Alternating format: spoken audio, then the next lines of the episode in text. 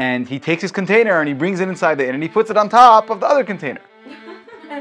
This guy figures that everyone's sleeping already. He comes and he tries to get out, and he realizes that he can't. He's blocked. He's, he's locked in. He pushes with all his might, and the weight broke the cover, right? And he already like popped out halfway, and this thing comes crashing down on his legs, and it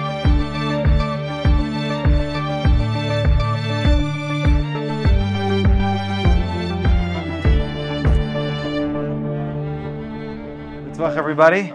This is a hot opening. This is a Hakel event. Um, this week's story is uh, quite wondrous, as they say. I don't know who they are, so don't ask me. Who they is, don't ask me. Um, all right. This story is about Reb Baruch Mezhebush. Stories about Reb Baruch, I think, are, are less known, so and, and this one I never heard. But uh, Reb Baruch was a grandson of the Baal Shem Tov. Yeah. Um, one time, in the middle of the night, Reb Baruch calls uh, some of his chassidim and some of the people, some of his attendants, and he said to them that they should ask from his wife, from the Rebbitzin, that she should accept to take a get, to, to, that he should divorce her, and that she should promise him with a kinyan, basically, right, to, to, to acquire something that the next day she's going to be makabel get. So he's not actually giving her a get, but they're already making the deal now that a get's going to happen with with an uh, acquisition through halacha. Now the Hasidim knew that Reb Baruch didn't stop make jokes. So when a tzaddik says this, he means it. And Baruch would do sometimes things that were so strange on the on the outside, but they knew that uh, really they're very they're hidden reasons for why he's doing it. So they went right away to the to the Rebbitzin. They tell her what the tzaddik says, and, and they told her to go to the Rebbe, to Reb Baruch. So she comes in and he asks her, "Would you accept to take a get from me, as the Chassidim told you?" So she said, "I never ever went against whatever you wanted, whatever you asked. So why should today be different? I'll- if you want to give me a get, I'll take a get." So he says, "Very good." He turns to the Chassidim and he says, "Now." Now that I'm divorced, not good for a person to be alone. Look for a shidduch for me, even if it's you know a very poor person who lives in some village somewhere. As long as he has you know a kosher uh, you know daughter who's who, who was never married, you know was a, a God fearing uh, daughter. So Chassidim are all scared. They don't even know what to tell. I'm gonna find the shidduch for a baruch. They don't know what to tell him. And they saw that he was uh, also, he wasn't stop talking, he was involved in something in the higher realms. So they just sat there quietly, they didn't answer him. And so Tzaddik goes on to, Baruch goes on and continues to say, in a certain village, it's about uh, 12 miles from here, there's this person who, who, who lives there, one of my Hasidim, and he has a daughter, and she's a very, uh, you know, good woman, and, and, and she has all different types of uh, amazing things. What do you think? You think they'll say, they'll be okay with with uh, getting married to, to a shidduch with me? So all of them, they're almost laughing. They're like, some poor guy in in in in, in a in some shtetl is going to refuse such a thing. Of course, they would they, they would they would want it. And they said, of course he would want. So Tzaddik says, so if that in that case, we know already what the answer is going to be. Let's write it tonight. Let's write the let's write the the the, the vows, as they say, right now. So one of and he goes to one of the chassidim and he says, "You're going to be the shliach of this villager, because shliach of the person who's like him. So you're going to be the shliach. You're going to be the representative here, and and you're able to right." Positive thing. Yeah, v'zachin la'adam shlei b'fanav. because it's something they would want. Therefore, the, the person doesn't have to be there to make an acquisition for them. Right? Halachically, you're allowed to do something good for somebody else, even if they're not there. Bad, right? Right? Or if they're not aware. B'fanav, right? When, when well, in those days it was the same thing. If they're not there, they're not aware of it. Unless you're a tzaddik. Anyway, and so that's what they did. They made a tanaim, and they they did the whole ceremony. They took a plate, they broke it, and uh, and Rebbe Baruch said they should all say Mazel Tov. And they had uh, farbaisin, they had you know food and drinks, some refreshments, some lachaim, and they were all you know the mamish was a real Mazel Tov. So now tzaddik says, "What do you think?" Now that this this uh, single girl is is now she's already my kala, you think that the the Rasha can can get to her? They don't know what he's talking about, and he continues. I think for sure he's going to break both of his legs before he can even touch her. And uh, I'm asking from you that you should be maskim with me, like agree with me, you know, be be on board that when this Rasha decides to get out of his place to go and, and try to touch my kala, that both of his legs are going to be broken. So they all said, Amen, Mishras Hashem, sure, yeah, you know. So, and the Chassidim knew who this guy was. They knew him. He was a Chassid of the Baruch, so they knew who he was. They knew that who his daughter was, but they didn't know who this, Rasha is, and they didn't know what's going on. And it's how you know they cursed this guy, but they understood that there's something happening. And the tzaddik sends them, Baruch sends them to, to go, and he continues as if nothing happened. And uh, the next morning, he calls his chassidim and his, and his attendants and his wife, who he just divorced, or just you know, made a, you know, made a kinyan, you know, on, on the tonight that they should get divorced.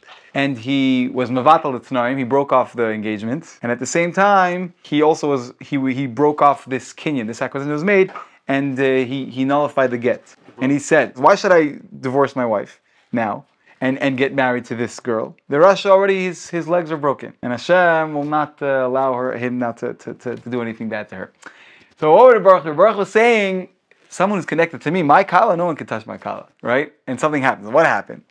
So that evening, this villager, who his daughter, right, they just made this whole thing, they made the shidduch and they broke it off.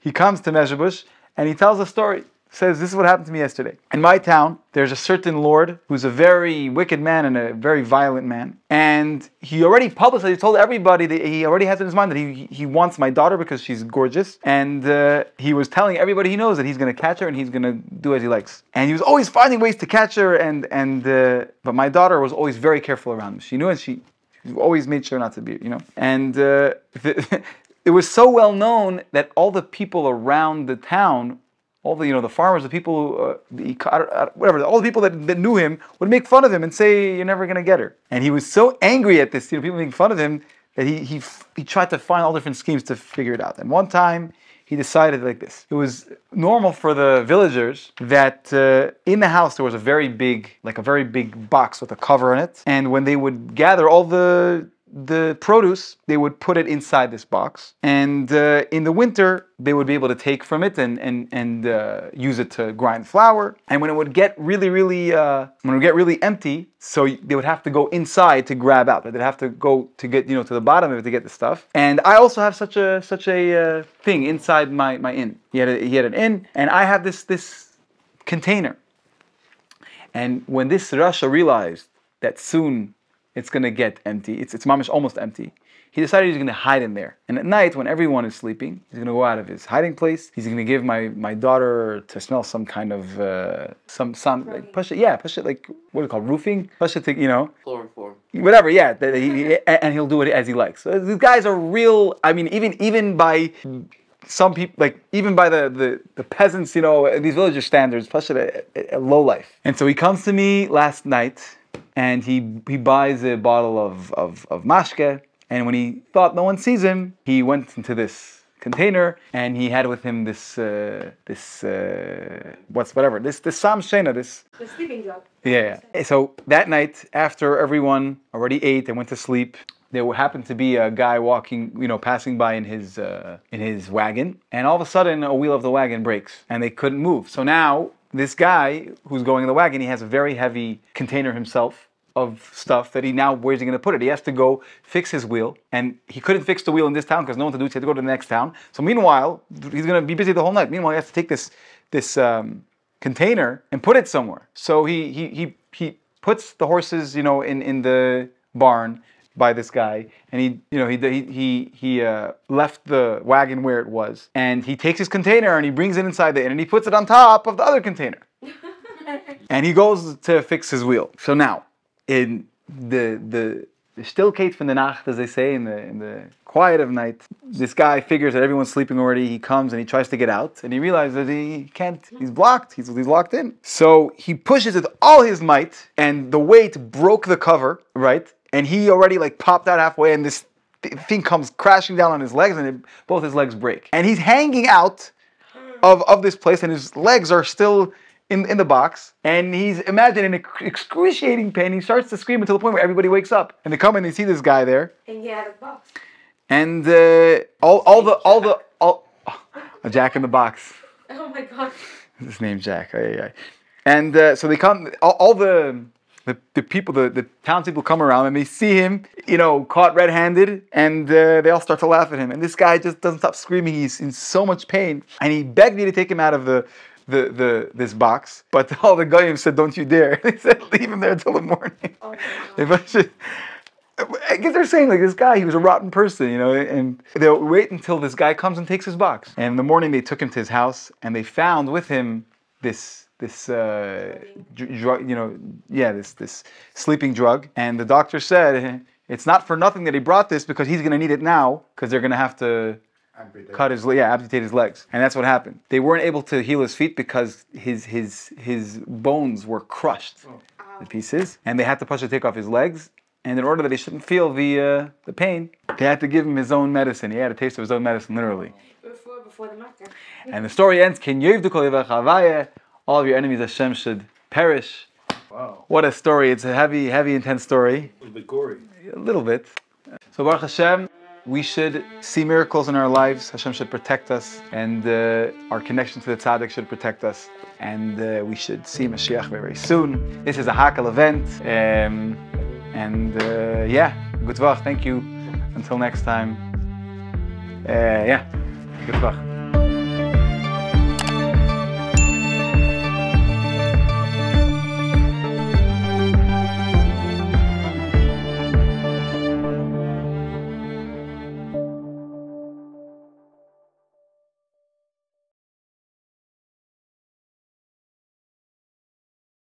vach. All right. Oh yeah. Oh, I can have cheers. Cheers. Yeah. Hey everyone, I hope you enjoyed that story. Every single week on Motzei Shabbos, we say another story. So please come back and stay tuned.